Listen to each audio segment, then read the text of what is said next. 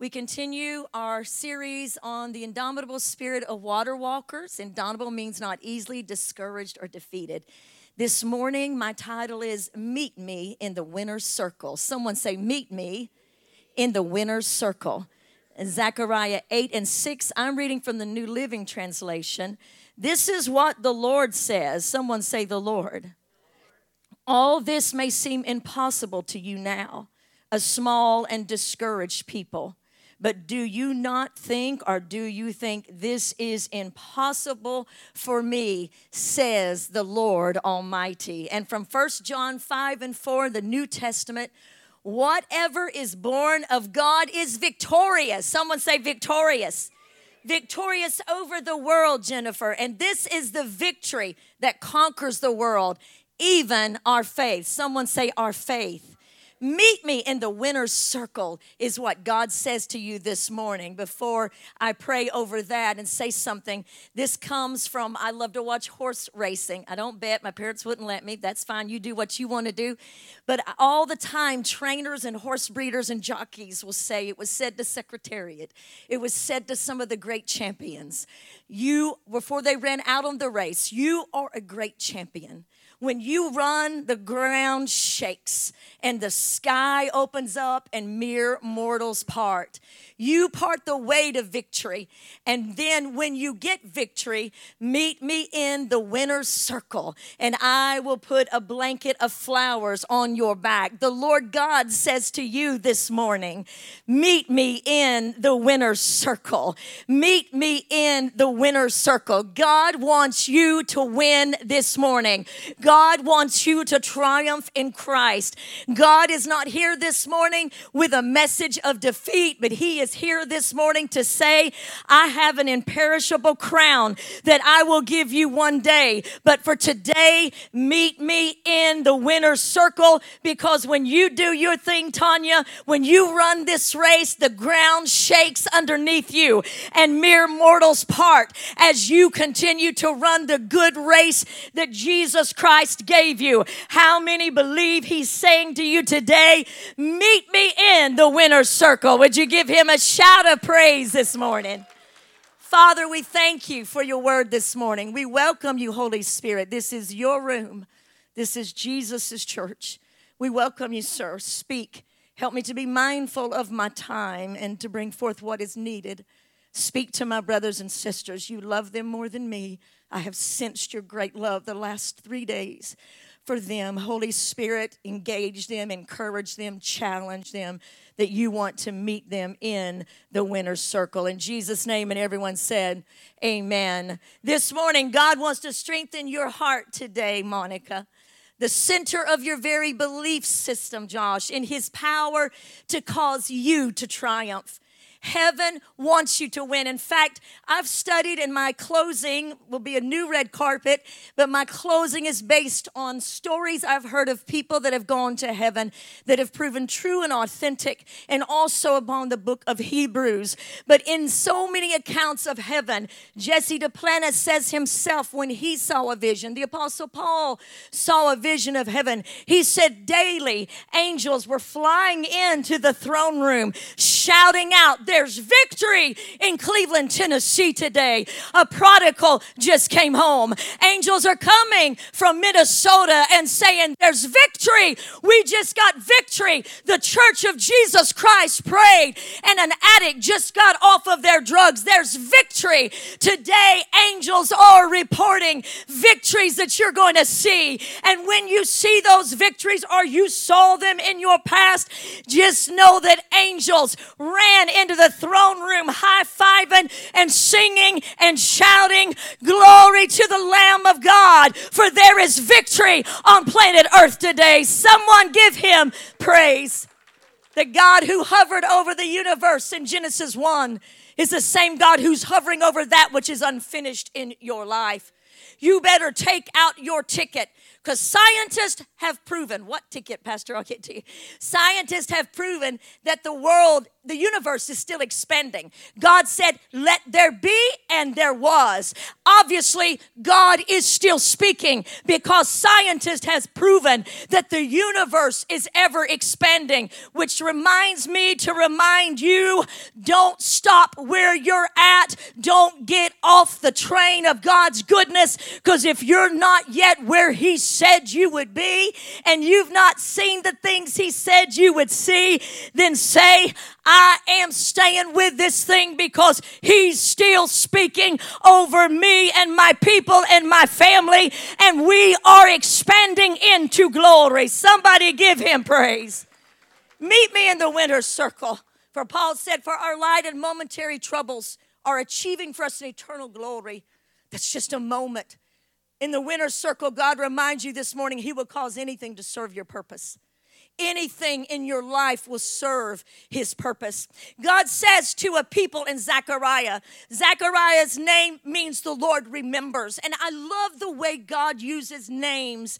And these people living in Israel were trying to rebuild. They were trying to rebuild their city that was overcome with thieves. People were breaking into McDonald's. Come on now, somebody. People were overthrowing the restaurants. People were breaking into stores. Let me bring it into 2022 for you. And they were doing all of this, and Israel was discouraged because what they had been was not what they were. And they were believing that God had not forgotten them. And Zechariah, whose very name means God remembers, appears to these people to say, The God of all grace, the God of all covenant, has not forgotten you. Can you say amen? And he uses the word. Do you think this is impossible, says the Lord? That word is pala in the Hebrew. It's also rendered miraculous. Some of your translations will say marvelous. It's a magnificent word, rich in association. It's the name for the Messiah. His name shall be called wonderful. Someone say wonderful. That means he who performs difficult tasks. Marvelous. This morning, nothing is too little for God's heart in your life, and nothing is too big. Can I get an amen? And the Lord is saying, Will it not be marvelous or will it not be too hard for me to do this? Same pala he used with Abraham. When Sarah laughed, that's a message coming later and another day when Sarah laughed when God said, Your husband is 100 and he's really old and you're super old, but I'm going to give you a son. And when Sarah laughed, God said, Are you saying to me, come on, are you saying to me, is anything too hard? It's the same pala used to Jeremiah when God said, Buy the field and the land, which was one of our water walkers. And he said, Jeremiah, is anything too hard for me? I remember standing out on that property over there when my husband was trying to convince us to buy this and he wanted me to war. And I heard that song, Nothing is too difficult for thee. The Lord would ask you and I this morning, Is anything too hard? And we say, no, come on, somebody. Give the Lord a hand clap of praise this morning. Come on, give him a better shout than that. God says over you this morning and over Israel, I am zealous with great zeal. Zeal is the word in Hebrew, kana. And it's not jealousy because God can't be jealous. Everything you have came from Him in the beginning. He can't be jealous over everything is ultimately His. But zeal speaks of His intensity that He brings everything with Himself. When God comes to heal you, He comes with intensity. You think I'm a little dramatic? Oh, you ought to see God at work. He brings his passion. He comes and says, I am intense over what I promised you. I'm intense over what you will be. I am intense over your beautiful life. I'm going to tell you this morning, we did not get to where we are by ourselves, but I've not come this far to only come this far. I'm going forward. Can I get an amen? God told Joshua, You have never been this way before, so I'm going to help you. The Spirit of the Lord moved upon me. Good, good morning to my beautiful Dana, another Hope House graduate. This is my banner day. Oh, my word, going to hug you just came in. Hallelujah.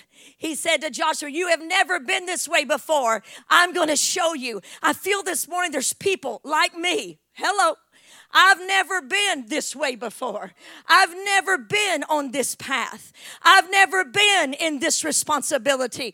And the Lord said, Don't you worry, son. Don't you worry, daughter. I'm coming with intensity to show you the path before you. I will shine my light. I will tell you when to go left and when to go right. I will do what only I can do. You don't think it's on your shoulders. Don't think you've got to do it all. For I am the Lord and there is no one like me. I will show you what I can do and I will give you wisdom. Hallelujah. Somebody give him praise. Come on, give him a big shout of praise. You know, sometimes you say to someone, Jerry, you just outdid yourself. The way you were baptized a few weeks, you just outdid yourself. That was the best baptism ever. You say that to your child, you just outdid yourself. You will never say to God, you just outdid yourself. Because he will outdo himself the next time. If you thought the miracle he did in years previous in your life was something, wait till what you see what he will do now. If you thought the deliverances he worked, if you thought the things he did, wait till you see what he will do now. In the New Living Translation, Isaiah 43 often gets quotes, but the New Living Translation brings a little different poetic picture to it. And it said, I am the Lord. I am your creator and king. I'm the one who opened up the waters and made a dry path through the sea. I called the mighty army of Egypt with all of its horses, and I drew them beneath the waves, and they drowned like a smoking candle wick, says the Lord. And you're like, Yay, God, we'll just face it. That goes, wait, wait, wait, wait, wait. Then he says, but forget all that. Someone say, forget all that. It doesn't mean don't remember all the good things. Of course, we encourage that. But he goes on to say, it is nothing compared to what I am going to do. For I, the Lord, come on, give him a shout of praise for it. For I, the Lord, am going to do something new. See, it's already begun, says the Lord. Everyone has prophesied revival. I've done it six times. Perry Stone prophesied it. Pastor Todd's prophesied it. Jane Alders prophesied it. Even Michael Cook, his first sermon ever, prophesied it. But the one who really says it, I, the Lord, say, I am doing a new thing. It has already begun. I am making a way. Someone give him a shout of praise. So, what these people were saying and what some of us are saying in this room this morning will God honor his promise? Will he? Will he raise us up? That's what this remnant was saying. And that's a question that might be asked today. Will God honor his promise to you? I am the Lord. Thus saith the Lord is eight times in one chapter of Zechariah. Eight times. Zechariah is the most quoted book in the book of Revelation. It ties in. But eight times in one chapter, he says, Thus saith the Lord. I need your attention. These people are a lot like us in the middle of life, in the middle of your task, in the middle in your waiting room, moving forward. But Joel, come help me. If you stand on my left side, Tina, come stand on my right side. But despair and fear were bullying them. Michael, come stand back there. Courtney, go stand over there. You can tell I'm a bossy mom. Give me a hand clap of. None of them knew this was coming. In the middle of the life, come close to me, very close. I mean, right shoulder to shoulder. No offense. Despair and fear are bullies. And they're a lot more pushier than hope and peace. It's like a playground bully. They stalk you, they wake you up, they follow you. Despair and fear are bullies. You see, the thief comes to steal. The thief comes to steal your hope to kill your peace and destroy your confidence. But ultimately, the thief, which is Satan, does not want what you have, he wants you. He wants you. No good thief says, I'll be at your house at 2:35 in the middle of the night. I'm coming to steal everything you have. I'll be there. Leave the front door unlocked. Signed your loving thief. Come on, somebody. They want to take you by surprise. They want to come when you're not expecting it. They want to come because the thief gives no warning. Satan is a life taker, but Jesus is a life giver. Jesus said, I have come to give you and give it more abundantly. You see, Christ is a life giver, and any voice that takes life out of your heart is not the voice of God. Any words that take hope out of your life is not the voice of God. It's not from God. Christ is a life giver. He gives life, He gives hope, He gives peace, He gives courage, He gives grace. Hope and peace are, pu- are not as pushy as fear and worry. But when you call on King Jesus and you bring up hope and peace, come on up, they get in and push out these two right in the middle. They get right shoulder to shoulder. They come close, kids. I'm your mama. Come close. They come close. And hope and peace is different. It's not pushy. Mm. But when hope and peace come, boy, I feel you, Lord. When they come, they are closer than a friend, closer than a brother. They will stick to you like glue, but at some point, you've got to say to discouragement and despair and fear, I dismiss you. Thank all of them. Give them a hand. Come on, thank all of them. Thank you, guys get that vision. But listen to me this morning. When you can't get them to go, you call on King Jesus and you say, King Jesus, send despair back to the river and drown it like you drowned the Egyptians in your glory. God, send fear tumbling off the wall like you did Jericho and break down the strongholds of fear to the shout of hallelujah. Won't the Lord do it? Lord, send discouragement running. Send it like the psalmist said. I love this. My husband was a hunter and I've still got bows and arrows and guns everywhere. So don't be coming to my house. I have 17,000 ways I can take you down and I know how to use them. Well, maybe not the bow. Pastor Tim might teach me that. But the psalmist said, when your enemies, God, see you pick up your bow and arrow and look their way, they begin to run like a scolded dog. That's the fear that the enemy has of the power of the Most High God. You need to pick up your praise and say, Lord, I can't see you with your bow and your arrow, but the enemy can. So I'm calling on you to shoot that bow and bring victory for me. Somebody give him a shout of praise. Hallelujah. Zechariah goes on to say in verse 13 of chapter 8 Among the other nations, Israel has become a symbol. Everyone say symbol. This is so good, don't miss it. Of a cursed nation.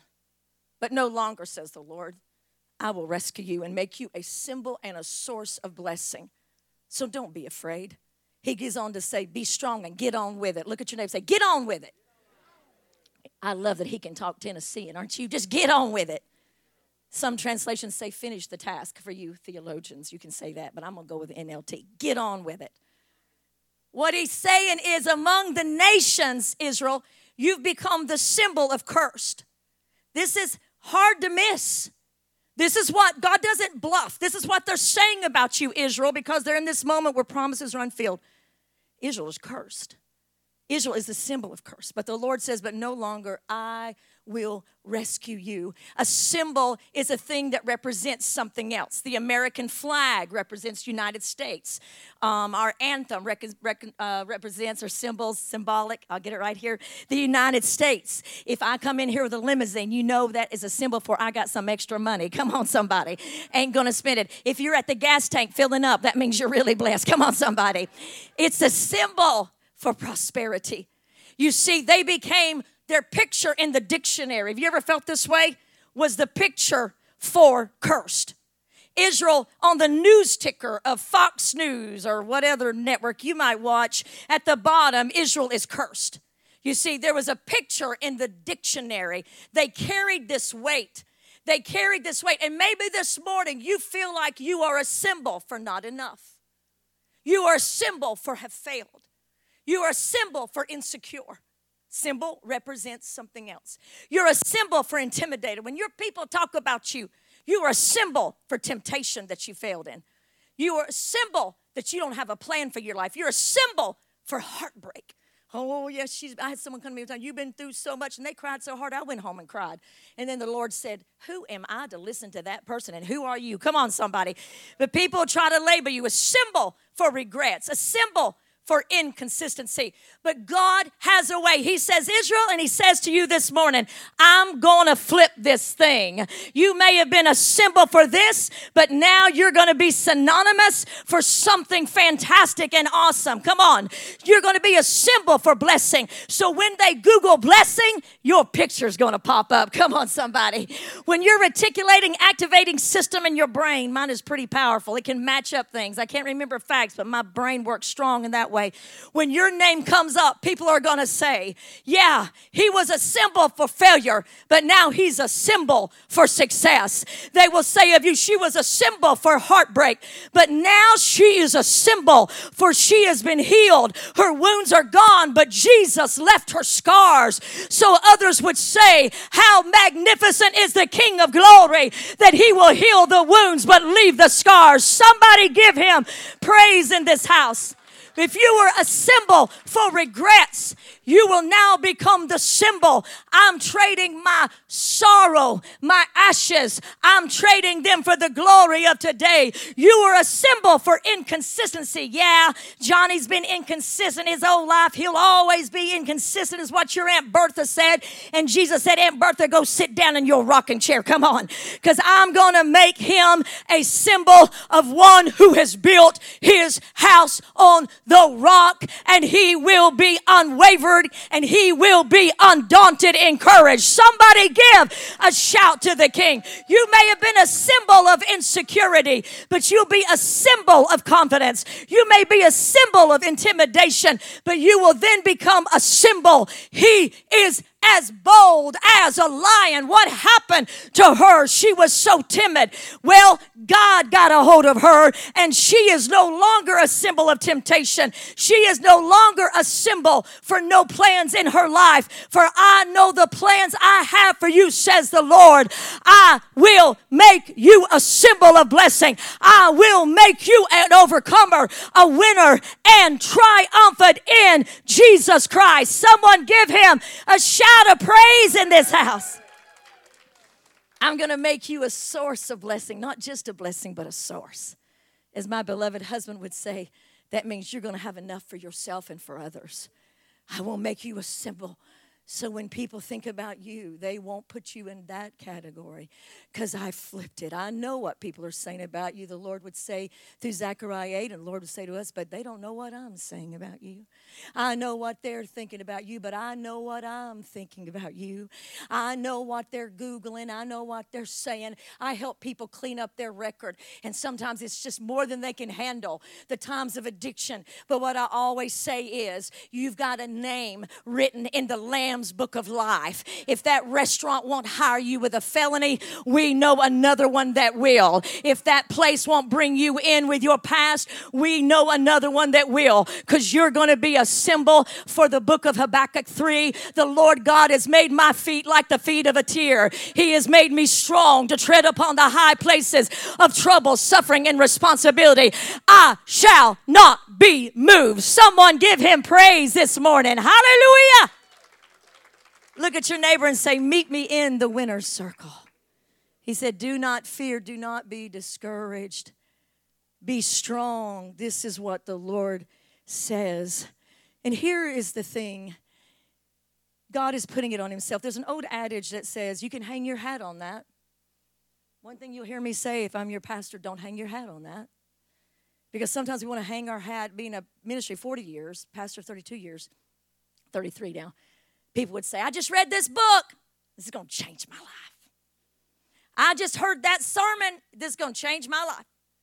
I, and they get on a soapbox. And what I always say, that was a moment, that was a part of your journey.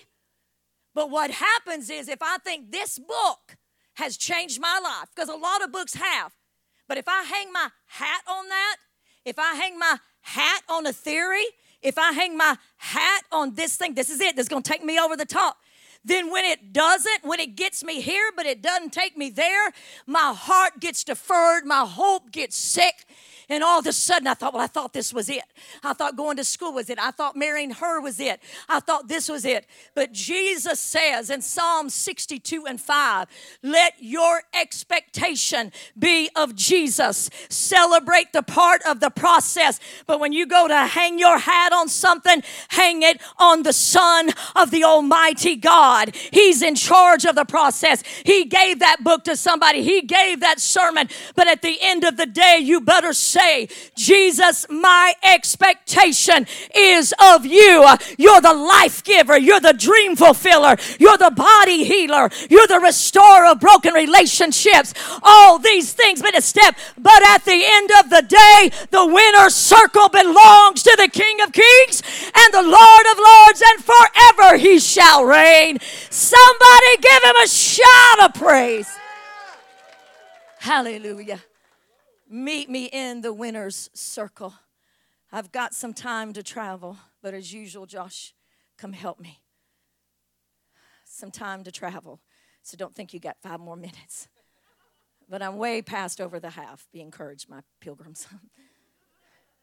I love Isaiah 40, and I've often referred to it because um, I think we have to live it one line at a time. A great theologian, G.K. Chesterton, that I've read a lot of his stuff, talks about living that one line at a time. It means that sometimes you, you soar. They that wait upon the Lord shall renew their strength. They shall mount up with wings. Everyone say soaring. Mount up with wings as eagles. They shall run and not be. They shall walk and. But sometimes we've got to forget that happens line by line. You're in seasons of soaring. It's so great. You know, soaring is awesome. The wind is in your tails and your hair, whatever. Your car you touch something, it just works, you know. Man, I'm having a day, I tell you. You're soaring. You want to tell everybody how you're soaring, but you forget sometimes you're talking to runners and walkers. Running is lived one line at a time, too. Running is hard. I race walk on the Greenway. I'm pretty fast. I've had men that I did not know, not because of my appearance, because I'm ugly out there, uh, try to catch me, men my age. They said, I've been following you for two miles. How with short legs do you walk that fast? And I'll say, because I knew you were behind me and you weren't going to get me. How about, how's that sound for you? But at any rate, running is hard. When I pass runners on the Greenway, Laura, Britt, I've heard couples fight with each other. They're trying to talk while they're running bullets of perspiration. I mean, they're running. and I've heard say, I can't answer that question right now. Stop it. You know, and I just laugh because I've got earbuds in, but they don't know I can hear them. Running is hard work. Running is when you're at the job and they're putting double on you and no one's carrying your shift. Anybody running? Run is when it's just tough. It's tough. You're having to work at both ends of the spectrum. Running is hard. But the really tough one is the one I want to talk about these people in Israel and us this morning and the couple stories that I want to share. That walking and not walking and not fainting. That's when you just feel like you're just surviving. Usually, if you're in that season, you're sitting by someone that's soaring. You know, they're like, Ooh. I mean, they're coming in with their dance on, their praise on. You wonder, do they just levitate out of their car? Now, let me tell you, I'm a dramatic praiser, but don't think that's because I've had some victory. I've come to know the King, and I'm desperate for him. That's bottom line. But it's those people facing impossible, maybe heartbreak, maybe health challenges. They're moving forward, but they're barely crawling. But the Lord says to them, Do you think this is impossible for me? I know where you are. I know at night sometimes you lay in bed, the Lord would say, and you think, I don't even know how I survived today. And I see nothing going forward. I'm disgusted with everything around me. It's not that you're in sin, you may be, and that may be you, but you're overwhelmed. And you just say, I don't see, I want to get out of this. And God, I'm not doing anything for you, I'm just surviving. God says, Meet me in the winner's circle. I had one of those moments in Dalton, Georgia, in January 17th, 1984.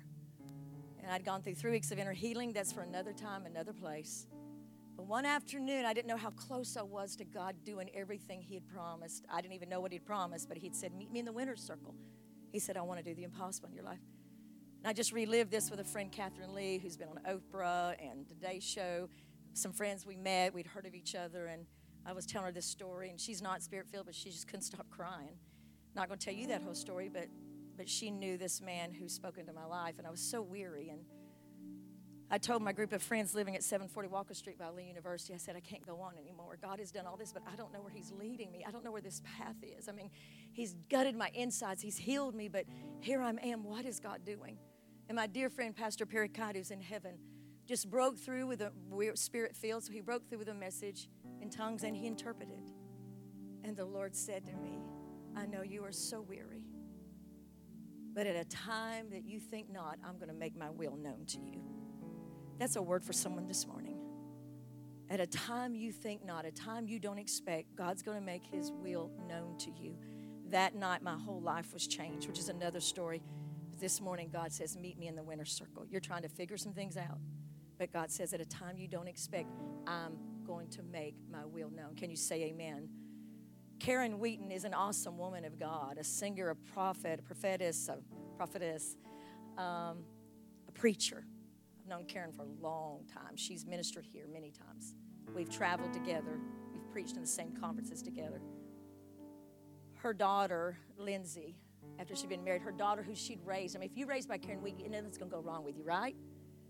Karen is full of the Holy Ghost and power, a prayer warrior, knows the Bible back and front.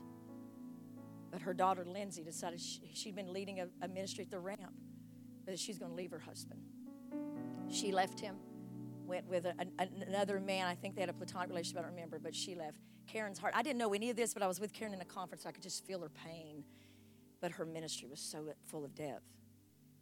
She prayed for several years. That husband prayed. The children Lindsay had left prayed. Then one day, God got a hold of Lindsay in the pig pen and he said, Go home. And her husband Casey's living room, with tears streaming down her face, asking against all hope to be forgiven and given a second chance, their oldest child stood up and tore the divorce papers up. And God, through Casey, said, A powerful word. I want to say it just right. He said, What you have done, I will never use over you, I will never bring it back up. You have absolute and unconditional forgiveness those two people went on to birth many children. And these many years, 16 years, they've been raised. And Lindsay has a book. She'll be speaking at Queen for Day. Get your people there because the way home. And this is Lindsay and Casey. One more picture, Austin. And there they are. Give Jesus a hand clap of praise. To Karen, he said, Do you not think I can do the impossible? I can. To you. You see, Years ago, I read a book and I shared an illustration from that book, and it became Pastor Hank's favorite illustration. So he shared a lot more than I did, but it doesn't matter who found it. We often traded things. That's another story. But this man of God was caught up in the spirit where he observed a ball game, and it was the Lord's team against the devil's team. The Lord's team was at bat, and the score was zero to zero. It was the bottom of the ninth inning with two outs. Love came up to bat, swung at the first pitch, and it hit a single because love never fails. The next batter was Faith, who also got a single because faith works with love. The next batter was godly wisdom. Satan wound up and threw the pitch, ball one. Three more pitches, and godly wisdom went out walking because godly wisdom never reaches out to the enemy's bad pitches. Can I get an amen? And it was still tied. The bases were loaded. The Lord then turned to the man of God in this dream and he said, I'm bringing my star player. And all of a sudden, a player stepped up. No one recognized him. He didn't look like anything or anybody. He was unimpressive. He was small. He sure didn't look like he could accomplish. But Satan's team relaxed and he wound up and threw his pitch thinking this game was won. To everyone's surprise, this batter hit the ball harder than anyone had ever seen. It went way out, but Satan thought this is okay. In the center field, I have the prince of the power of air, and he will catch it. But it went right through the prince of the power of air's glove, hitting him in the head and knocking him in the ground. The Lord's team won because the fourth player was grace. The grace of God will always accomplish what nothing else can accomplish accomplish When the Lord asked the man, Do you know why love, faith, and godly wisdom didn't win? He said, Why, Lord? He said, Because if your love, your faith, and your wisdom wins, you'll think you did it by yourself. Love, faith, and wisdom will get you on base, but only my grace will carry you all the way home. Somebody give the Lord a shout of praise the revival that the Lord is bringing in the last days, it will be an understanding and a deeper revelation of the work of grace like we have never seen before. If God's not curled your hair or offended our religious hearts, He is bracing to offend all of us with His divine grace to bring the prodigals home. Somebody give Him a shout of praise. Come on, give Him one big shout. Hang with me. A young man named, named Josh Taylor and Allie got married in about 2006. Happens to be my nephew and his wife. They're just two wonderful young people celebrating the awesomeness of who they are. Going through life with great expectations. And then Allie is diagnosed with the late stages of breast cancer. Their world was rocked. I remember getting the phone call from my sister. She was headed to a cruise. They got off the cruise and they drove back home. Allie was so precious. She went through chemo and radiation. They fought like crazy. We had a family reunion up in Gatlinburg, and we didn't know. Allie wrote about it in her book. That she thought we were all taking so many pictures of her because she was going to die. And um, she went through severe um, mastectomy, chemo, radiation. This was bad enough, and we'll leave that picture there but then the doctor gave them the fatal news that the chemo and the radiation had burned up. There was no possibility she would ever have children.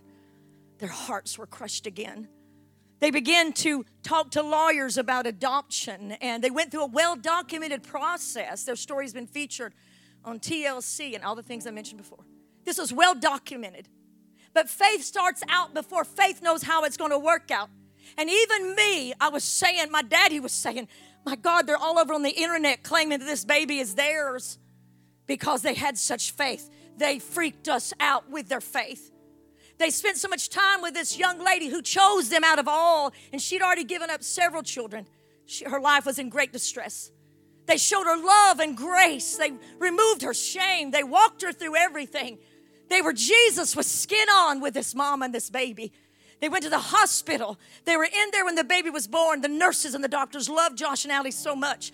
They created a room for them and they took this baby that they were going to call Genevieve and gave them their own room. And Genevieve stayed in that room for 24 hours. But on the second day, the mama, after all this long journey documented, said, I've changed my mind and you can't have this baby. Josh and Allie died a thousand deaths. They had already had baby showers, they'd already built a room. None of that mattered. Their love was so invested. Prayer began to go across the nation.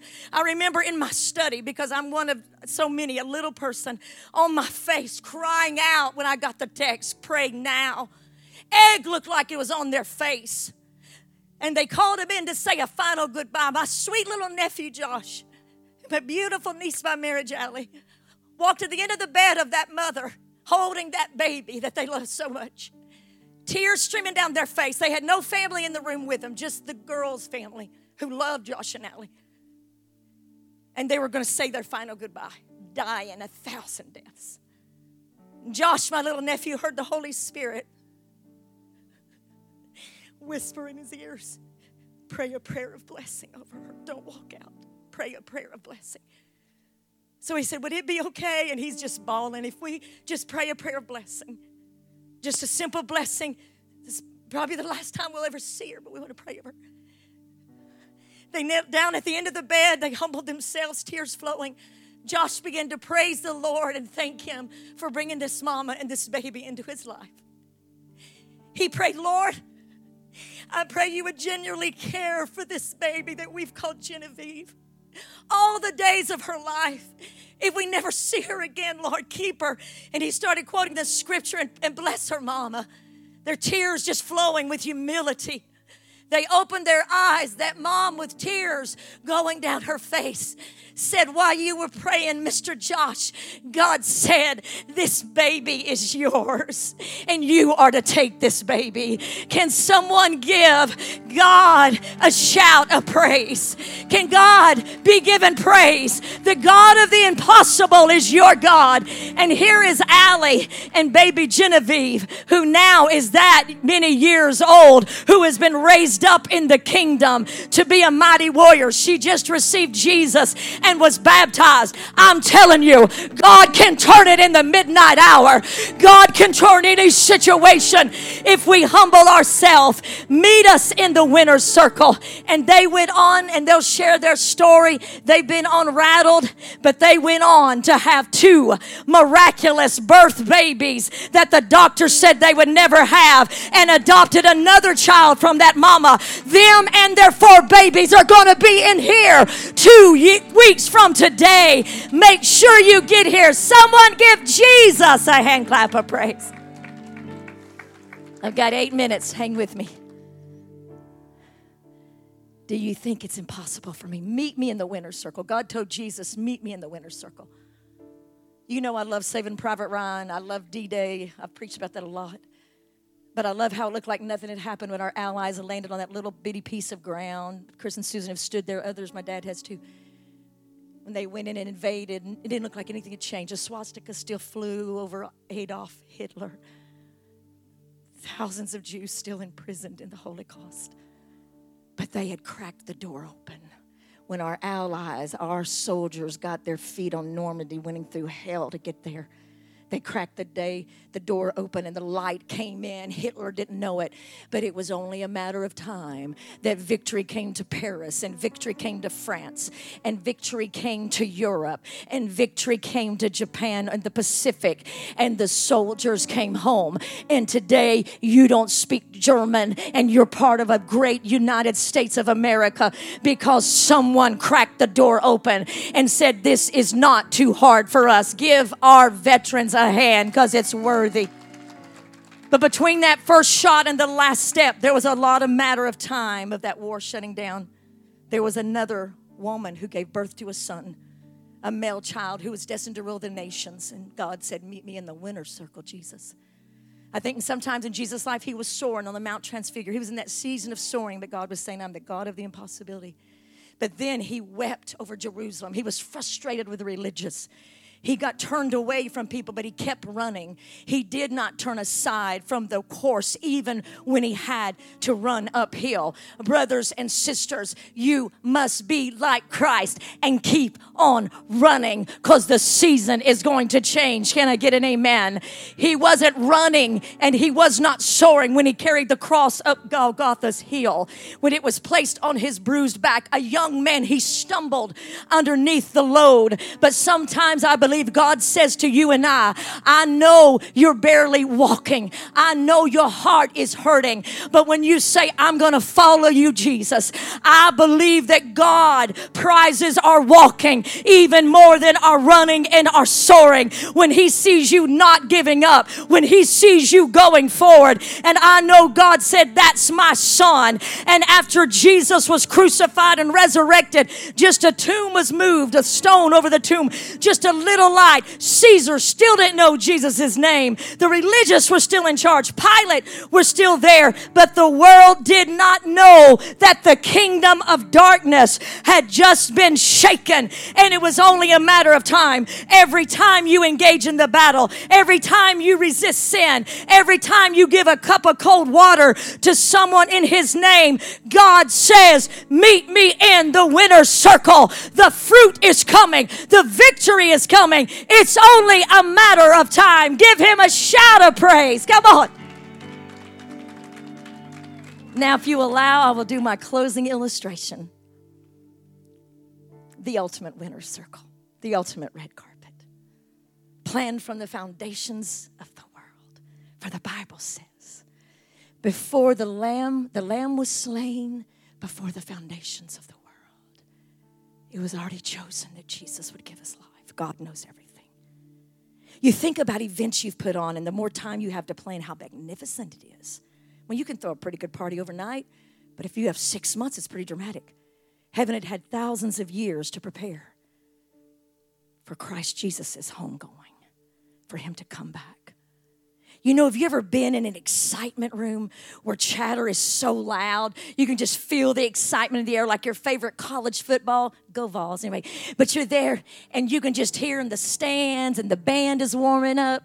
Good old. Yeah, okay, you Georgia fans just taking on home. You Alabama people. Or maybe you're seeing your grandchild perform or you're going to a concert you always wanted to see. It's electrifying. You almost cut the atmosphere. The buzz is going on. You just hear a bunch of chatter, chatter, chatter, chatter, people talking. Well, this day, heaven prepared for the coming, uh, homecoming of Jesus, the Son of Glory. Jesus, the Lamb of God. Heaven expected him. My husband and I learned from people that had gone to heaven and come back that heaven expects us. My husband doesn't miss me, he expects me. In heaven's time, I'll be there by dinner. Get that roast going, baby. One day we're all coming. Amen. Not today, as far as we know. 33 years Jesus had walked the earth. 11,748 days he had been away from heaven. 281,952 hours. 1,691,700 minutes he had been gone. Philippians 2 said he, being in the very nature of God, humbled himself as a slave and he put on humanity and he appeared as a baby and he walked on earth when he could move freely through heaven. This Jesus, the Bible said, after he was resurrected, he ascended on high and he led captivity captive. If you went into that throne room based upon the book of Hebrews, I will not read all those scriptures, Look me up, check me.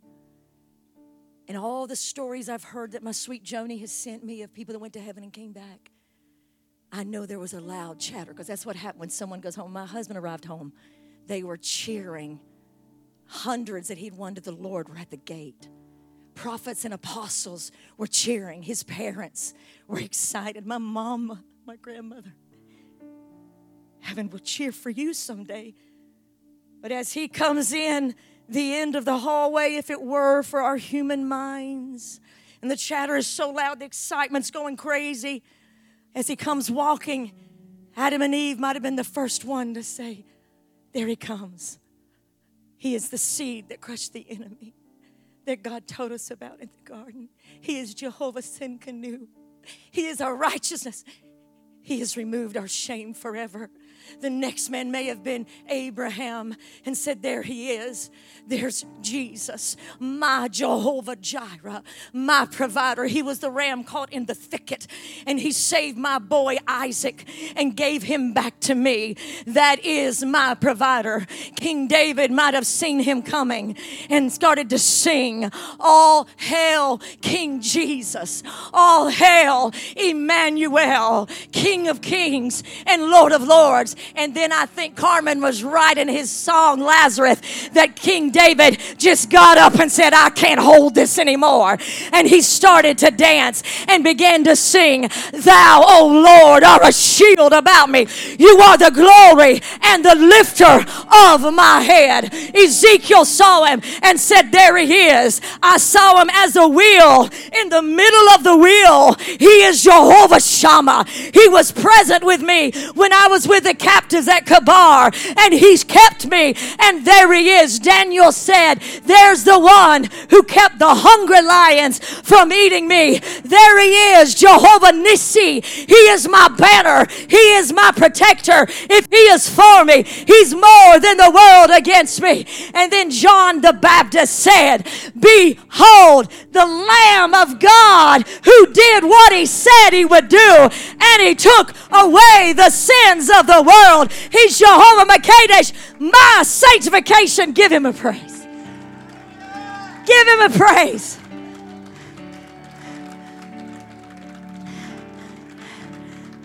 Go ahead and stand. But then the room grew quiet. This is tender to me. The room grew really quiet because Jesus stops to talk to a man. People know who he is, but they think that's who stopped him. Who stopped him was his stepdad, Joseph. Because Joseph wasn't at the cross, most historians are convinced he died after the birth of the other children's. Can you imagine being the son of God and you have to live without a dad? He knows all but his dad, but Joseph taught him carpentry. Joseph taught him how to live. Joseph believed the angel when the angel said, Mary has not been unfaithful. This child is from God, Joseph. Joseph believed it. Joseph believed and went to Egypt when evil Herod was trying to kill this faithful man, but Jesus. Can you imagine when God says you can't raise your own father? I'm taking him home. I believe in that moment, heaven saw and embraced where the Son of God and the Son of Man embraced the man that took him in. I love you, Joseph. Thank you. Hebrews 6 and 18 says, God is not unjust to forget your labor of love, but He will reward you. Sacrifice gets the Lord's attention. And I believe all the sacrifices in this dramatic portrayal I'm giving you this morning stopped Jesus when he saw Joseph and he held him. He probably whispered, Joseph, Abba wouldn't let me bring you back. I know, son. I know, son. I've been up here preparing a place for you. I know you had to walk the cross without your daddy, but I knew Abba would be with you. And I believe in that moment, Joseph stood back and said, Your name to me is Jehovah Shalom because you are my peace. I want to tell you in heaven, you are going to be greeted by people that you sacrificed for, people that did you didn't even knew knew what you did. And Jesus going to say to you, Well done, my faithful. Well done, my children. Well done, my good people, because I, the Lord, am for you. Give Jesus a praise, and I will try to meet this, bring it to an end. Jesus, who has broken down every wall and brought our peace. Then again, the room grew silent. help me, Holy Spirit, please. The throne of God is described as thunder and lightning underneath his feet. Jesse Duplantis saw when God just moved his hand, one finger, and angels went up against the wall because his power was so great. His throne is described in emerald and sapphire and rubies and a, a glory that shines out that no one has ever seen. And all of a sudden, the throne becomes silent and all heaven gets quiet. Jesus walks up to the mercy seat in front of the throne and he pours out his blood. You see, the blood of bulls and goats and animals were shed for years. But the Bible says in the book of Hebrews, Jesus entered in one time and poured his own blood on the mercy seat of God. So many years, so many lambs have been offered up, but nothing could take the bitter cup of sin till one spotless lamb in the form of man gave his life for you and I. His blood was precious blood, and his blood is still flowing from Calvary. Just wave a hand. And then the voice came from the throne room Abba, you are my beloved Son. You are welcomed home. You took the sin of humanity. You did for my people what I knew you would do. You did not fail in one of your promises, but you gave your life. So I say to you today, Come and sit at my right hand, and I will make the earth your footstool. My Lord said unto my Lord, Sit at my right hand until all the earth bows down to you. And when God did that, I believe one angel got a cue and began to sing majesty. Worship his majesty unto Jesus. Be all glory and honor and praise, majesty, kingdom, authority. Born in a manger resurrected to the Father's right hand. He is King of kings and Lord of lords. And God said, Meet me in the winner's circle. You are my champion. When you ran Jesus, the earth moved underneath your feet. When you moved at Calvary, mere portals and demons moved aside. When you gave your blood, the earth shook, the veil was rent. Come and I will put a crown upon your head. You are King of kings and Lord of lords. I'm done preaching. Give him one more praise. Come on, give him one more praise. Worship team, if you come, come on, give him one more praise. So just take a couple of minutes, give him one more praise. You're facing something impossible this morning. The Lord wants to encourage you. Maybe you're walking and not fainting, and some of us just want to stand behind you and encourage you. If that's you this morning, come and stand to my left hand right now. Would you give them a hand as they're coming? Would you give them a hand as they're coming? You say, Pastor Rhonda, I'm facing something that's impossible. I feel like I'm just kind of fainting. That's you. Come on. We love you. We're not going to embarrass you. Come on. Come on. Give them another hand as they come. Come on. Would prayer people go ahead and start getting behind these and those that come? Get behind them. Just get ready to pray. Build a wall of victory.